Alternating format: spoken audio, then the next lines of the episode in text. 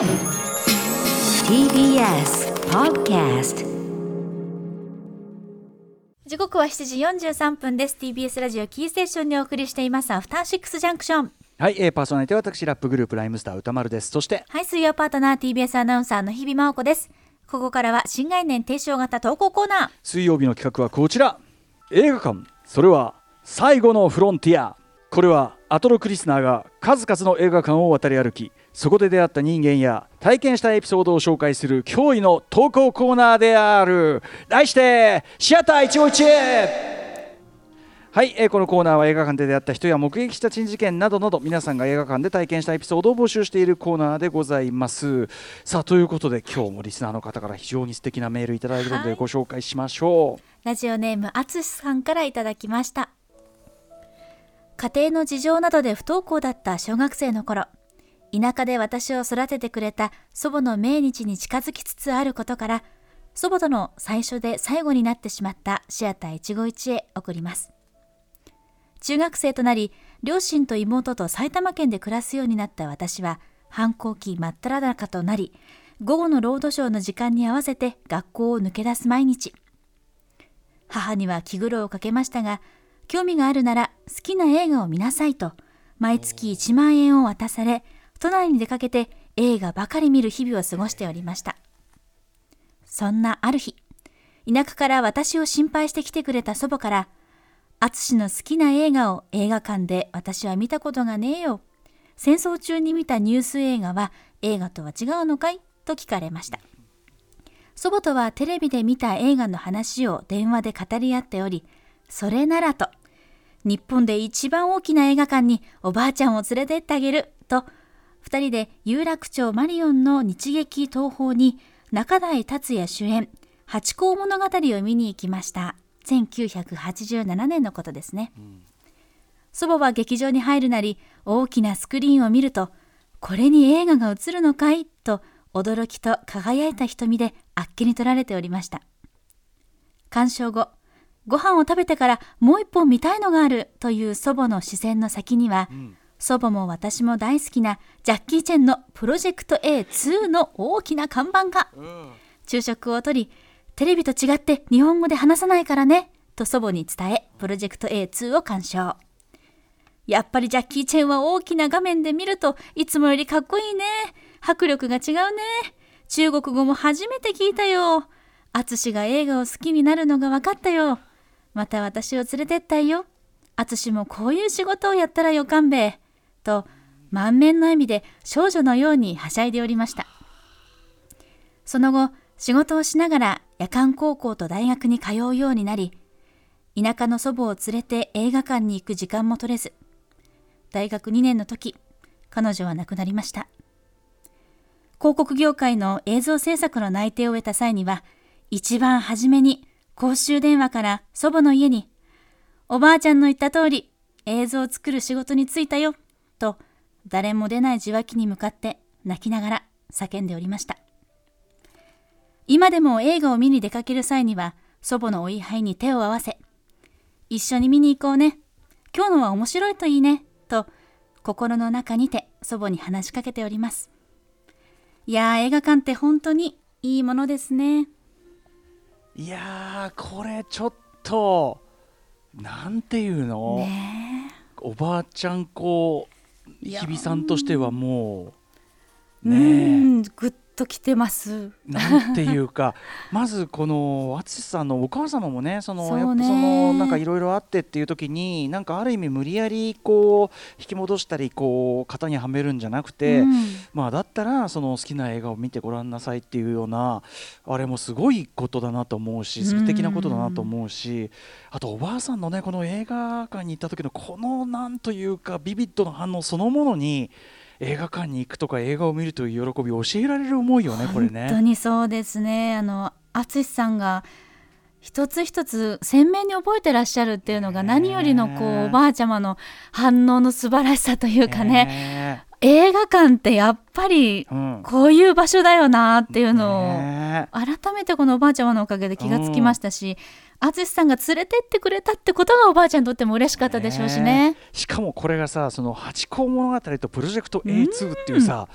なんと言いましょうかね。必ずしもええ別に映画史に残るこう名作とか傑作とか言われてるものではないうん。ものだけどもこれだけのことになるというかねその人にとっては。そう。でおばあちゃんもね看板を見て見たいって。プロジェクト A を見2をつけたね。って感じで。ここれもまた映画館楽しいとこですよね。やっぱり映画のこうポスターの威力っていうかね。看板のこう引きつけられ力っていうか。あと当時のそのさマリオンのその日劇ってやっぱりその多分一番上の階のさこう上がってくエスカレーター上がってくまあ今でももちろん上がってくシステムあるけどさあのエスカレーター上がってくなんかあれがすごくきらびやかで、やっぱこうワクワク度多分その当時の日本の映画館では最もその映画を見るぞっていうのをこう高めてくれる場であるのをやっぱ青津さんも分かった上でね、うん。お連れしたんでしょうからそれもいいしさ可愛いねおばあちゃんね。ねそうなんかおばあちゃんが少女のようにはしゃぐ瞬間ってすごいちょっとなんて言うんだろうすごい瞬間見ちゃったって気持ちになるっていうか。中国語も初めて聞いたよ。ねえ。であと淳が映画を好きになるのが分かったよってもうさこんよ。こんなに嬉しいことはないだしさ。ねえでこいつこういう仕事につけついてやったらよ勘弁っていうのをさ、またさなんとおばあちゃん高校なというかね。なんとこう今に至るまで本さ当にいやーこういうお孫さんを持っておばあちゃんも本当に嬉しいと思いますよ。ねえでおばあちゃんこんな素敵なおばあちゃんと一緒に映画に行けた淳さんも孫冥利につきますねねえそしてやっぱりこれはだから映画を見に行くということでええ生まれた、本当にまさにいちごシアターいちごチェいやー参った参った。ありがとうございます。ありがとうございます。そしてこう家族とのね映画行った思い出みたいのは本当に皆さんにとってねこう本当に深いものになってる現在進行形でこういうこともあるんだよということで、はい。えーっともう一個。じゃあこれ私読むのかな？行きましょう。えーラジオネームりなさんからいただいたシアター一期一会です。今年のお盆最終日8月16日のことです父と M ナイト・シャマラン監督最新作「オールド」をウォッチしてきました、えー、2人で洋画を見に行くのは高校時代のゴーンガール以来なかなかなかなか気まずい映画を行きますね、2人で。えー私の影響で歌丸師匠のファンになった人、あらま、嬉しい。行きの車内で師匠のオールド表を聞きながら片道1時間のドライブです。ねえー映画館で過ごす時間は映画だけに集中できる特別なもの。映画の面白さはもちろん、同じ空間で同じ作品を見て、父と2人で過ごす時間は家では体験できない映画館ならではの特別な思い出となりました。2020年以降コロナ禍の影響で下宿を離れげ実家に住んでいるため、えー夜のビーチで焚き火を背景にあの家族4人が過ごす穏やかなシーンでは家族と過ごす時間の大切さ貴重さを改めて感じました。帰りの車内ではお互い映映画の感想を語りつつ歌丸さんの映画表の凄さに2人で感動。いやーすみませんね、本当にね、えー家で映画も好きですが、えー劇場での映画体験は忘れられない一生の思い出になるんだろうなと思いました。いや、映画館で本当にいいものですねと、えーずっとウィークエンドシャッフル時代からずっとラジオを楽しく拝聴しております。だって、ありがとう。ね、お父様もその私の表を聞いていただいて。よかった。オールド表ねちゃんとあのネタバレしないでね。言えてたかな？ね。っていうあたりだしね。えー、仲良しな二人で。これはまたさお父さんもこんなうん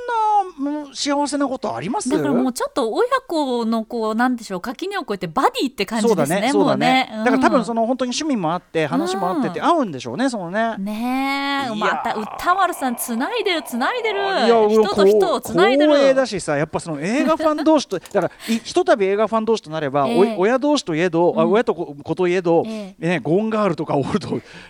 気まずいのばっか見てんじゃないかっていうね。うーん。でも確かにオールドは、まあねあのこの方もおっしゃってる通り、最終的にはやっぱりその家族ととか、まあ、大切な人とあのその時間をちゃんとしっかり生きるという大切さをねだから今一緒にいることそのものをちゃんとめでないとっていう、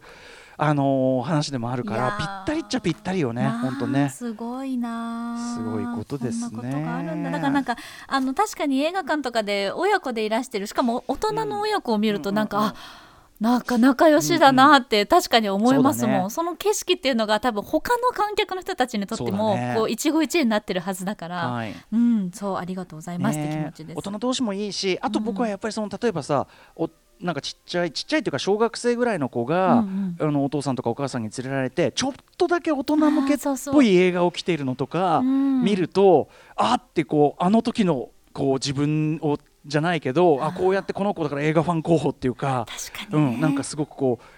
しかもその明らかにその子が来たがったんだろうなっていうノリで。うん。そうだからそういう時は俺心からあの今日はあのこの作品あのいいのであってくれっていうか あの満足な体験であってくれみたいわな。かりま